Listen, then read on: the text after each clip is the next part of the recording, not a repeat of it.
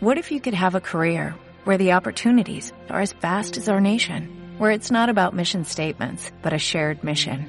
At U.S. Customs and Border Protection, we go beyond to protect more than borders, from ship to shore, air to ground, cities to local communities. CBP agents and officers are keeping people safe. Join U.S. Customs and Border Protection and go beyond for something far greater than yourself. Learn more at cbp.gov/careers. ¿Qué pasa, los leídos míos? Aquí hoy os voy a hablar de unos profundos pensamientos sobre J.R.R. Martin y Brandon Sanderson.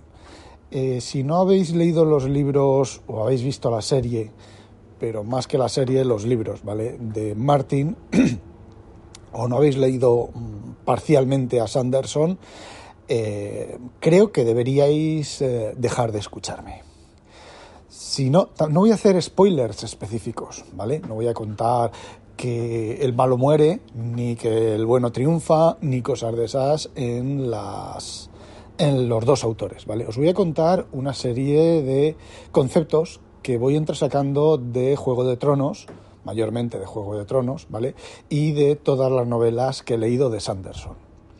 De Martin, aparte de las novelas de ciencia ficción, ¿vale? Por ejemplo, Los viajes de Tuff y Más viajes de Tuff, creo que es, de Haviland Tuff o algo así, son unas novelas, son varios cuentos encadenados que a mí me gustaron muchísimo, ¿vale? Eh, estoy hablando de Juego de Tronos, de Juego de Tronos, he leído todos los libros, todos los libros traducidos al castellano. Eh, Inconveniente y yo hemos visto la serie completa, los capítulos que faltan. Y bueno, de Sanderson, ¿qué he leído de Sanderson? De Sanderson he leído Los Reconers, esta de los superhéroes, una especie de superhéroes que invaden la Tierra, ¿vale? Eh, he leído eh, Nacidos de la Bruma, la primera trilogía y lo que se publicó, los dos o tres, dos primeros volúmenes de la segunda trilogía de Nacidos de la Bruma y del Archivo de las Tormentas. Llevo 300 páginas del primero de los cuatro volúmenes que hay. Pero tanto en Martin como en Sanderson, más en Sanderson que en Martin, estoy viendo una serie de paralelismos, una serie de eh, argumentos hechos con un molde. Más que con un molde, porque Martin no está hecho con un molde. Bueno, en Martin sí que hay moldes, ahora os los comentaré, pero en Sanderson más. Os explico. En Martin, por ejemplo, el molde es que no puedes cogerle cariño a nadie porque te lo va a matar. El personaje te lo va a matar. Eh, también es cierto que luego recupera personajes, ¿vale? Por, ejemplo, la madre de Aria, pues en las novelas vuelve a aparecer. Después de muerta, vuelve a aparecer. Y no hablemos de eh, John Nieve. No sabes nada, John Nieve. Vuelve a aparecer. Entonces, tampoco sabes muy bien si los va a matar o no los va a matar. Por ejemplo, mm, Tyron, que se sepa, no lo ha matado. Pero mm, cualquiera sabe, ¿vale? En los libros. Un problema que ha tenido Martin es que como ha tenido tanta... Eh, tanta eh, publicidad él mismo metiéndose en los foros y demás, esto lo he leído, no recuerdo dónde, eh, resulta que la gente le adelantaba finales de las novelas y parece ser que alguien le adelantó el final de la novela que él tenía previsto, no de la serie de los dragones, sino de la novela. Yo os digo ya que la serie de, televisión, el final era muy previsible. A ver, el final final cuando Aria hace lo que hace, no, ¿vale? Eso a mí me pilló, bueno, me pilló descujaringado, pero era una de las posibilidades más más comunes, ¿vale? Normalmente las novelas de aventuras, las novelas de, sobre todo de fantasía, es el héroe está en las últimas, no existe solución, no se puede arreglar nada, ya es el final absoluto de todo. Y sin embargo, triunfa, con una vuelta de tuerca, con algún tipo de truco literario. En este caso, en el caso de Martin, bueno, si habéis visto el final de la serie, pues vale, es un truco literario, ¿vale? Bastante, bastante truco y bastante previsible. Pero lo que yo creo que es Invernalia, lo que yo creo que es eh, las novelas de Juego de Tronos y dónde están, eh, aquí es donde realmente vienen los posibles spoilers. Y si os fijáis, en la introducción de, la serie, de los capítulos, se ven los castillos construyéndose como si fueran máquinas que se construyen, ¿vale? Bueno, pues es... Creo que lo he dicho en el, en el, en el em, Leña al Mono, creo que lo he comentado alguna vez. Eh, simplemente es... Juego de Tronos es o un universo experimental en el cual han construido, mm, nosotros los humanos, hemos construido unas reglas, una situación, hemos puesto ahí a una serie de humanos y son las evoluciones y cómo funcionan en ese universo, en ese planeta. Eso o una simulación por software exactamente igual. Y posiblemente el final, el capítulo final sea pues gente comentando, humanos del futuro, comentando en el resultado del experimento, ¿vale? Eh, ¿Qué es lo que me lleva a pensar eso? Pues el hecho de los arranques de los capítulos con esta maquinaria y también el hecho de que no se sabe los inviernos cuánto van a durar ni el tema de, las, de los planetas y demás, porque hay maestres, hay investigación, pero la investigación astronómica eh, brilla por su ausencia.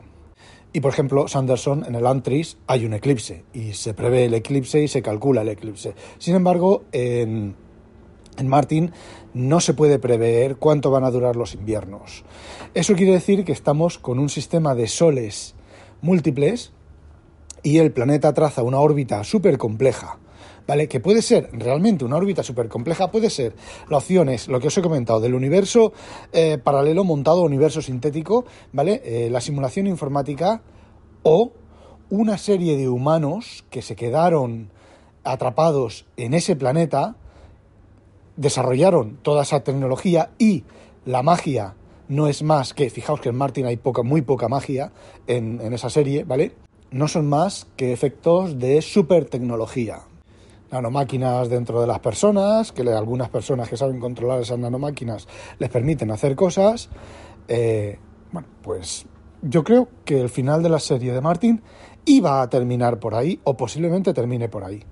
Bueno, y respecto al Cosmere de Sanderson, creo que la idea es muy similar. Si habéis leído la segunda parte, la segunda trilogía de Nacidor de la Bruma, ya las cosas, bueno, incluso el final de la primera trilogía ya os plantea de que, eh, bueno, lo que os plantea, lo que está comentando, lo que ocurre y lo que ocurre al, al final de la primera serie y la, la, digamos que el desarrollo de la segunda serie. En la segunda serie, bueno, pues están aproximadamente en medio de la revolución industrial y hay magia, ¿vale?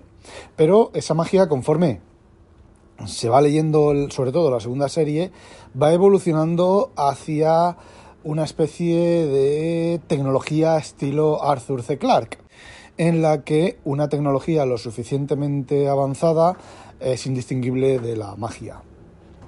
Yo me imagino que en el archivo de las tormentas, solamente he leído 300 páginas del primer tomo, el, el tema mm, creo que va por ahí, ¿vale?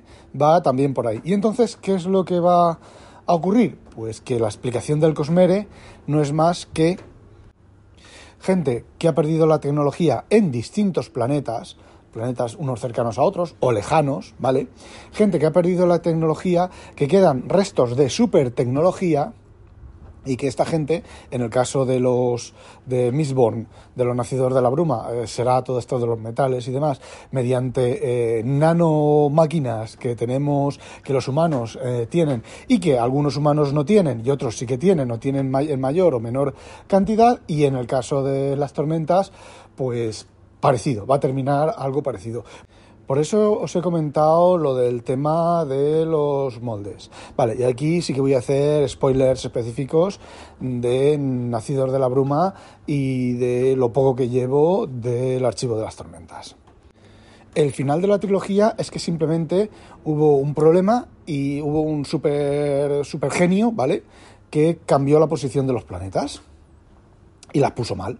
Entonces, pues está el problema y los, el sistema solar en el cual están viviendo los nacidos de la bruma se iba a destruir y lo que hicieron fue, eh, bueno, pues el final es eh, finalmente el, héroe, que no es el héroe que pensamos que es, ¿vale? No es Keisler, eh, ni la chica pues consigue los datos necesarios para volver a reordenar el sistema solar para en el planeta en el que viven eh, los humanos pues tengan sus ciclos normales y corrientes pues como tenemos aquí en la Tierra.